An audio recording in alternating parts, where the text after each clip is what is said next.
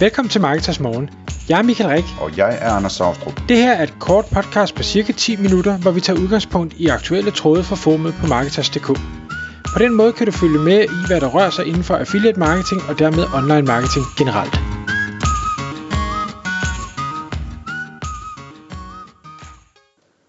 Godmorgen Mikael. Godmorgen Anders.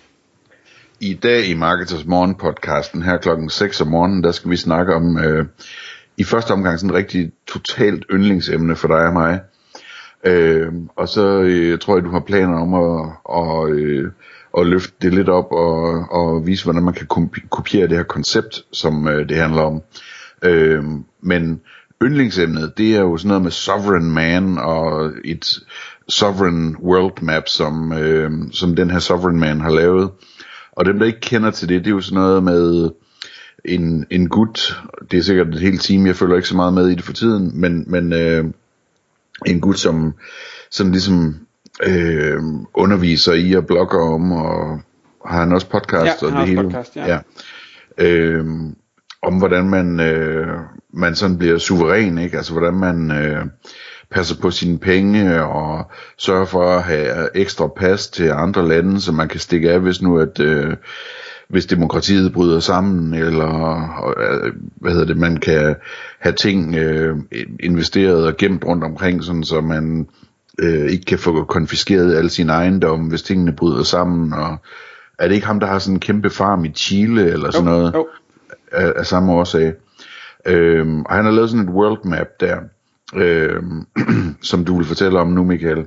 Og så bagefter så skal vi snakke om, hvad man kan lære af den her øvelse med ligesom at aggregere data i bund og grund, ikke? Jo. Så ja, og det er helt rigtigt, det er et yndlingsemne, det er noget, der har inspireret mig rigtig meget gennem tiden, og det er på sovereignman.com, der kan man gå ind, hvis man synes, at det her med frihed er en interessant ting, så kan jeg varmt anbefale at følge med derinde. Der er masser af gratis information. Men for nylig sendte de en mail ud om, at nu har de lavet sådan et Sovereign World Map, som i bund og grund er et verdenskort, hvor de har taget hver eneste land, og så har de givet det en farvekode i forhold til nogle forskellige parametre, som passer ind i deres niche, eller hvad man skal sige. Og en af dem er for eksempel, hvordan det pågældende lands pas er. Altså, og det er ud fra at sige, jamen, sådan et pas, hvor mange andre lande giver det adgang til. Hvor det danske pas, eller mange af de europæiske pas, er nogle af de bedste, fordi de giver adgang til rigtig mange lande, uden at man nødvendigvis skal have visa, eller visum hedder det vel. Ja, og der er masser af lande, for eksempel tror jeg, at jeg kigger på Nigeria her, de scorer ringest, og det er nok fordi, der ikke er så mange, det åbner ikke op for så mange lande at komme fra Nigeria. Men det er så den ene ting, og det kan man sige, det kan være vigtigt for nogen, og ikke så vigtigt for andre, men de kigger også på, hvor dyrt er det at leve forskellige steder, hvordan er klimaet, hvordan er kriminaliteten, hvordan er luft- og vandforureningen, kan man få et visum, hvis man er digital nomade, kan man få statsborgerskab via ens blodlinje, altså hvis du har forældre, bedsteforældre, oldeforældre og tipoldeforældre, et eller andet, der kommer fra det her land, kan man så faktisk få statsborgerskab alene på grund af det. Hvordan er skattereglerne, og hvor gode er de til engelsk, og sådan nogle forskellige ting. Og det kan man sige, det er sjovt og spændende og alt det der, hvis man går op i den slags, men det jeg synes, der er endnu mere interessant, det er at sige, men det her, rigtig mange inden du går videre, du må lige fortælle os, hvad for nogle, et land eller to, som er tiltrækkende, når du kigger på det med dine øjne. Jamen, er det Chile, eller hvor er det godt at flytte hen? Chile har mange interessante elementer, men har også nogle ting, der... Altså, jeg synes det er svært at sige. Jeg kunne godt tænke mig at besøge Chile og opleve, om det er så fedt, som han beskriver det. Omvendt er det også virkelig langt væk. og familien er ikke helt med på den idé, så jeg tænker, for mig er den udelukket, uanset hvad statistikkerne måtte sige. Ja. Er der et land i Europa eller lignende, som ser rigtig godt ud? Jeg kigger på Portugal lige nu, og det skal vi nok komme til at snakke mere om i fremtidige podcasts, om det er så spændende, som jeg tror, eller bilder mig ind lige pt. Jeg har i hvert fald et podcast, vi skal optage snart, som kommer til at handle om at holde vinterferie i Portugal på en måde. Så det er en lille teaser til det. Okay. Men bare lige for at så tage den videre til det overordnede emne her, det er det her med at tage data, der er tilgængelige. For der er ikke noget af den her data, de har brugt til at lave det her kort, som jo ikke er særlig pænt lavet, det er så hvad det er, som ikke alle kan få fingre i.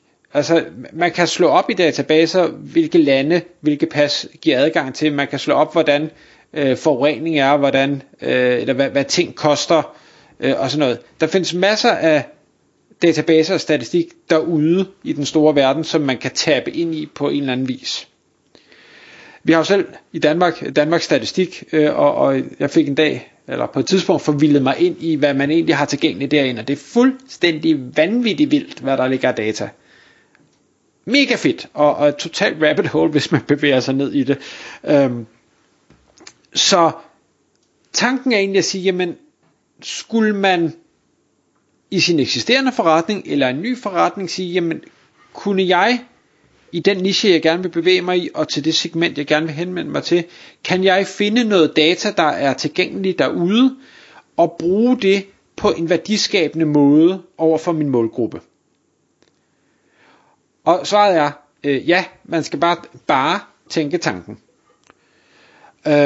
Og inden vi startede med at optage, Anders, så sagde du, jamen det er jo det, at hvad var det, du sagde, det var PriceRunner og EDB-priser og sådan noget jo blandt andet gør. Ja, dem der kan huske 90'erne, Hanna, så jeg tror det må have været dengang, at EDB-priser var den store ting, ikke? Som så stadigvæk eksisterer og er ejet af PriceRunner, så vidt jeg ved. Det der med at lave sådan en tjeneste, hvor man aggregerer de der data og finder ud af, hvad der er hvad, og hvad det koster forskellige steder, og hvordan prisudviklingen er, det er jo et glimrende eksempel på sådan noget her. Men jeg synes egentlig også, det er relevant lige at sige, at der er jo i hvert fald mindst to måder, man kan bruge sådan noget her på. Og den ene måde, det er at lave sådan et kort, sådan ligesom helt klassikeren med det der Danmarks mest sexede by, som de laver hos Sinful og kommer i avisen med hvert år, ikke? Sådan noget der, det, altså man kan jo bruge det til at få PR og til at få links og sådan nogle ting, ikke? Men der er også rigtig mange situationer, hvor man kan bygge en hel forretning op på det, ligesom med PriceRunner. Altså at samle den her data og så på en eller anden måde lad folk købe ind i det og blive vist på det kort, eller få adgang til at søge i det kort, eller få adgang til endnu mere data, eller hvad ved jeg. Ligesom for eksempel Pro for Lasso formodentlig har en forretning på det, ikke? Så man kan ligesom både bruge det til PR og til at bygge en hel forretning på i bund og grund. Et andet eksempel, jeg lige kommer til at tænke på, som jeg selv synes er dybt fascinerende, der er nogle unge mennesker, der har startet noget, der hedder Resight. Har du nogensinde hørt om det? Det tror jeg ikke. Nej.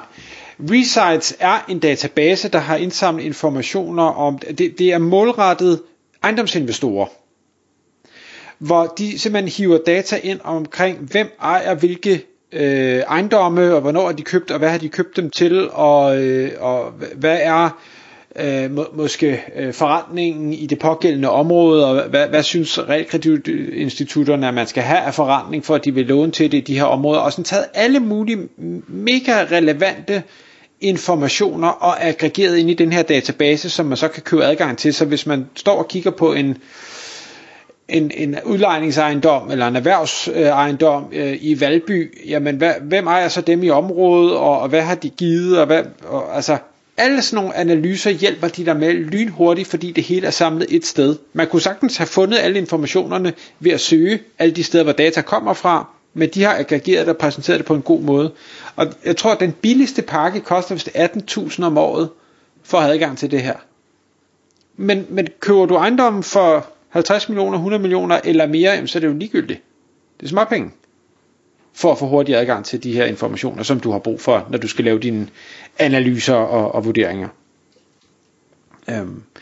Og sådan er der bare rigtig meget, og jeg tror, hvis man synes, sådan noget er spændende, så er en idé at læne sig tilbage og sige, hvad er det for nogle informationer, jeg selv bruger til det, jeg nu gør? Hvor er det, jeg finder dem henne? Kan jeg få dem ud? Kan jeg få dem præsenteret på en eller anden måde? Og hvordan kan jeg gøre dem endnu mere værdifulde, end bare at vise de her data?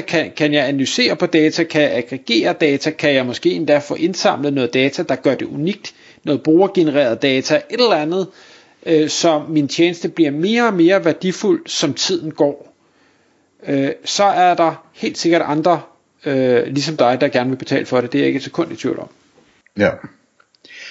Altså en anden ting, man sådan, når vi nu skal snakke om opdelinger, en anden ting, man kan dele op, det er, at der er nogle situationer, hvor du kan lave sådan et tool, eller en database, eller en oversigt, på baggrund af offentligt tilgængelige data.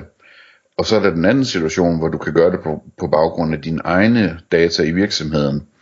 Altså ligesom formodentlig, når der bliver Black Friday om lidt, så vil I se historier i avisen fra PriceRunner om, hvordan prisudviklingen er i den her Black Friday i forhold til forrige Black Friday, om priserne er højere eller lavere, eller om der er flere eller færre, der køber, og alt sådan noget, ikke? Altså sådan nogle ting, som de ved, fordi de kigger i deres egne data, det er også en mulighed. Og så kan man sikkert, hvis man er rigtig kvik, kombinere de to ting også på en eller anden måde. Men der er i hvert fald de der to muligheder for at finde noget guld og præsentere det på en eller anden måde til en forretning eller til en PR-historie. Tak fordi du lyttede med. Vi vil elske at få et ærligt review på iTunes, og hvis du skriver dig op til vores nyhedsbrev på marketers.dk/morgen, får du besked om nye udsendelser i din indbakke.